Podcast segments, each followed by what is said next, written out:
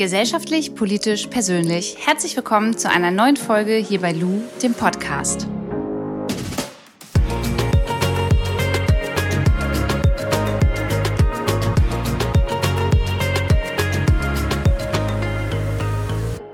Ich dachte mir, es ist mal wieder eine Zeit, äh, ein paar persönliche Minuten hier drauf zu quatschen, ähm, weil es wieder ein paar News bei mir gibt. Das ist ja nichts Neues. Ich bin ja immer sehr unbeständig und irgendwie passiert von Monat zu Monat was.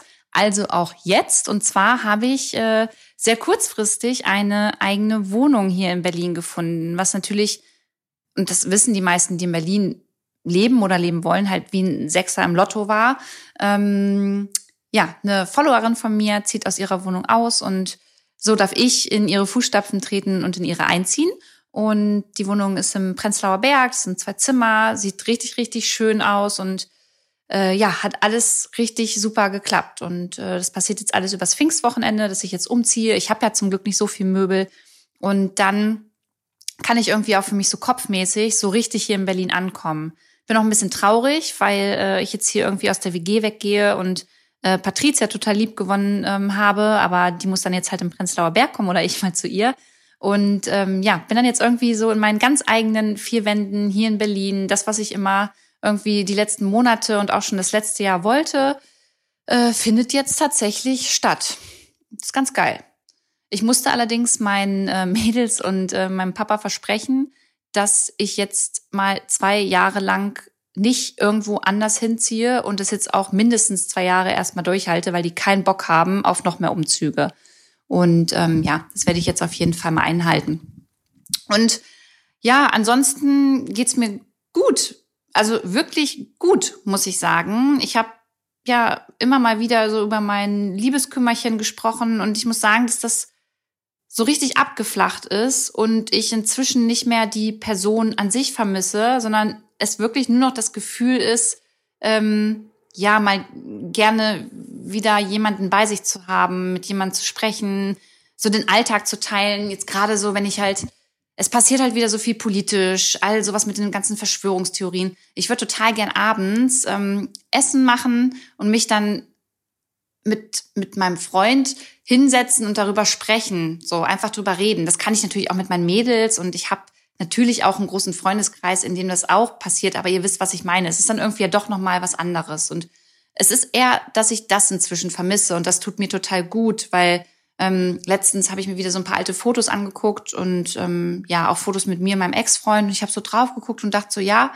okay, ich kann jetzt so langsam akzeptieren, das war eine schöne Zeit größtenteils. Und das hat jetzt auch schon einen Grund, warum wir einfach nicht mehr zusammen sind. Und wenn jeder von uns so seinen Weg weitergeht und jeder glücklich ist, ähm, ist es ja völlig in Ordnung. Und ich glaube inzwischen tatsächlich, dass ich auch gar nicht so glücklich gewesen wäre jetzt, wenn wir ähm, wahrscheinlich die Beziehung noch weitergeführt hätten. Und von daher mh, mm, bin ich da ganz froh drüber, aus diesem Sog jetzt so draußen zu sein und einfach sagen zu können, okay, hey, ich bin jetzt auch offen für etwas, was vielleicht einfach passiert irgendwann. Und ähm, wenn ich dann jemanden kennenlerne, dann ist in meinem Kopf halt nicht, okay, mein Ex-Freund, sondern okay, ähm, es kommt, wie es kommt. Und äh, das ist tatsächlich ganz cool. Ja, ansonsten beschäftige ich mich tatsächlich gerade viel. Oh, kriegt ihr auch mit auf Instagram mit dem Thema Verschwörungstheorien. Und ich merke richtig, dass mein Kopf so langsam voll Matsche ist. Ähm, deswegen meinen größten Respekt an alle Menschen, die da journalistisch jeden Tag irgendwie dran arbeiten und damit zu tun haben. Ich bin in diesen Telegram-Gruppen und lese das alles und halte dann Rücksprache und ähm, recherchiere wieder, frage nochmal nach und lerne jetzt langsam halt auch viel besser mit Quellen umzugehen und zu gucken, was da wichtig ist, weil das äh, ich habe halt ehrlicherweise äh, ja nicht studiert, Bachelorarbeit und sowas nicht gemacht und in der Schule irgendwie auch nicht so richtig aufgepasst, als es darum ging, richtig äh, ähm, richtige Quellenangaben zu machen. Von daher hole ich das gerade irgendwie damit alles nochmal nach, was natürlich auch für gut ist, aber halt auch super ähm, anstrengend ist. Also es ist wirklich ein sehr anstrengendes Thema, bei dem ich mich auch manchmal selbst dabei ertappt habe, wenn ich in diese Gruppen halt reingeschaut habe. Also ihr müsst euch vorstellen, Telegram, die das nicht kennen von euch, das ist eigentlich sowas wie WhatsApp. Und dann haben da halt verschiedene Menschen, wie jetzt zum Beispiel der Attila Hildmann, den kennt man ja damals nur als veganen äh, Superkoch oder super Rezepte, äh, ja, Ausdenker. Ähm, der hat jetzt da so eine Gruppe und dann sind da, was weiß ich, über 40.000 Menschen, die ähm, diese Gruppe jo joinen, also die da reingehen, aber nichts reinschreiben können. Das kann nur der Attila. Und der haut den ganzen Tag diese Gruppe dann mit Videos und Sprachnachrichten von ihm voll, ähm, mit irgendwie Botschaften, ja, die Politik hat uns verraten und wir das Volk, wir müssen jetzt was dagegen tun. Dann sieht man da irgendwie ein Video, wie er gerade mit seinem Gewehr oder mit seiner Pistole, mit seiner Knarre da rumschießt. Also, ähm, also was ist in der Gruppe drin? Und dann hatte er letztens so ein Video gepostet von ähm, Steinmeier. Und das war für mich, also auf dem Video sieht man halt, dass er ein Interview führt. Ich glaube, in einem Krankenhaus oder in einem Pflegeheim, keine Ahnung. Auf jeden Fall hatte äh, jeder ähm, Masken auf und auch er. Also nur noch mal, wer Steinmeier ist übrigens, also Frank-Walter Steinmeier ähm, ist halt ein Politiker bei der SPD und ähm, ist unser Bundespräsident. So. Und in dem Video sieht man dann, okay, die, das Interview wurde geführt und danach hat jeder noch die Maske auf und nach dem Interview nimmt er die Maske sofort ab und sagt dann, ähm, ja, kann mir das mal bitte jemand abnehmen?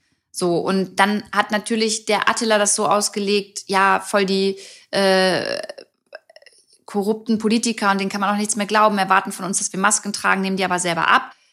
So habe ich das erstmal nicht gesehen. Ich habe das Video halt auch gesehen und habe es kritisch gesehen und dachte mir, oh Mann, Steinmeier, Weißt du, du weißt, da sind Kamerateams, da sind Menschen drin, du hast eine Vorbildfunktion, lass doch die Maske einfach noch zwei Minuten länger auf, bis du wieder alleine irgendwo bist und nicht in einem Raum mit so vielen Menschen und dann auch noch irgendwo in einem Pflege- oder Krankenbereich. Ähm, das ist doch scheiße. Und dann habe ich mich aber auch noch mal hinterfragt und habe gedacht, hey, okay, Lu, du hast jetzt nur diesen Ausschnitt von dem Video gesehen. Vielleicht solltest du noch mal ähm, da Recherche betreiben oder einfach mal dir ein Statement einholen, warum er die Maske abgenommen hat und ähm, wie das überhaupt dazu gekommen ist. Also wie war die Situation vor Ort? Weil ich war ja nicht mit und sehe nur diesen Ausschnitt und sehe nicht, was danach passiert ähm, und weiß auch nicht, was davor besprochen wurde. Und ja, dieses Hinterfragen, was ich dann tue, tun halt viele nicht und das macht es halt gerade so gefährlich und ja, ich würde da am liebsten so die Lösung für haben, dass man Menschen, die gerade Angst haben und verunsichert sind, irgendwie abholen kann und das Vertrauen wiedergibt.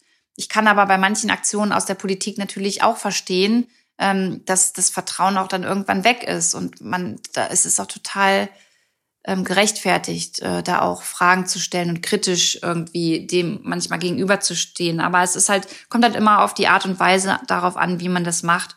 Und ich finde, wir leben halt hier glücklicherweise in einer Demokratie, in einem Rechtsstaat. Und wenn jetzt irgendwer aus der Politik wirklich was krass verkacken würde und man da irgendwas aufdecken würde, ja, dass die da korrupt sind, dann ist immer noch unser Rechtsstaat dafür verantwortlich, ähm, mit ja, rechtsstaatlichen Mitteln ähm, dagegen vorzugehen. So, deswegen haben wir den und deswegen ist das gut. Und natürlich kann man jetzt auch an unserem Rechtsstaat Kritik ausüben. Aber im Großen und Ganzen kann ich für mich sagen, bin ich schon sehr froh, dass wir hier in Deutschland leben und bin auch glücklich darüber, wie wir hier leben und wie wir größtenteils miteinander umgehen. Und zum Glück ist es ja auch immer noch momentan einfach eher eine, ja, ein kleiner Teil der Gesellschaft, der an diese ganzen Verschwörungserzählungen glaubt und ähm, da gleichzeitig auch sehr verunsichert ist. Ja, auf jeden Fall habe ich da noch keine Lösung für und ähm, finde das sehr spannend, aber auch sehr mühselig, sich damit auseinanderzusetzen. Ja. Und beruflich kann ich euch sagen, läuft es bei mir nicht schlechter, also eigentlich wie sonst auch, also gut.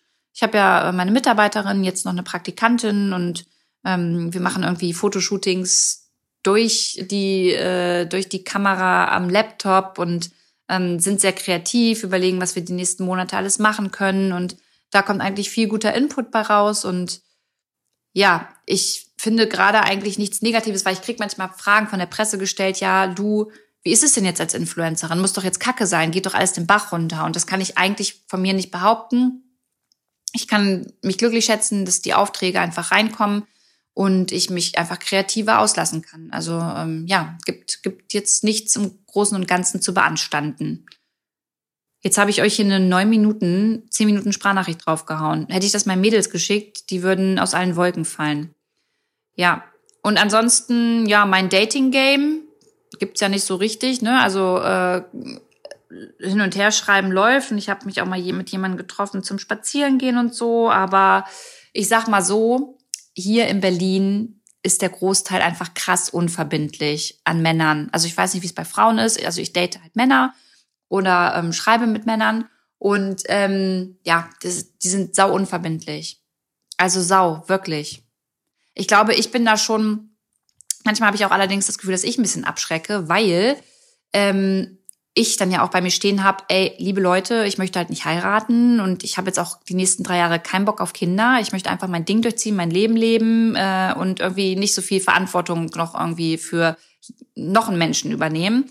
Und ich glaube, das schreckt dann zum Teil ab, weil ich so direkt bin. Andererseits habe ich auch festgestellt, fanden es einige ganz gut, die dann gesagt haben, oh gut, die will nicht gleich heiraten.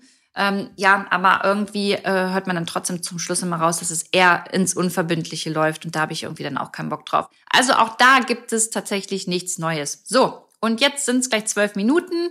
Ich entlasse euch jetzt erstmal aus meinem kleinen ähm, Update, Live-Update. Wenn ihr noch Fragen habt oder so, dann schickt sie einfach bei Instagram. Dann kann ich da nochmal irgendwie eine Folge draus machen. Ich wünsche euch alles Gute. Wir hören uns auf jeden Fall wieder zur nächsten Folge. Bis dahin bleibt gesund, verliert euren Humor nicht und ähm, ja, ich grüße euch ganz lieb. Macht's gut, eure Lu.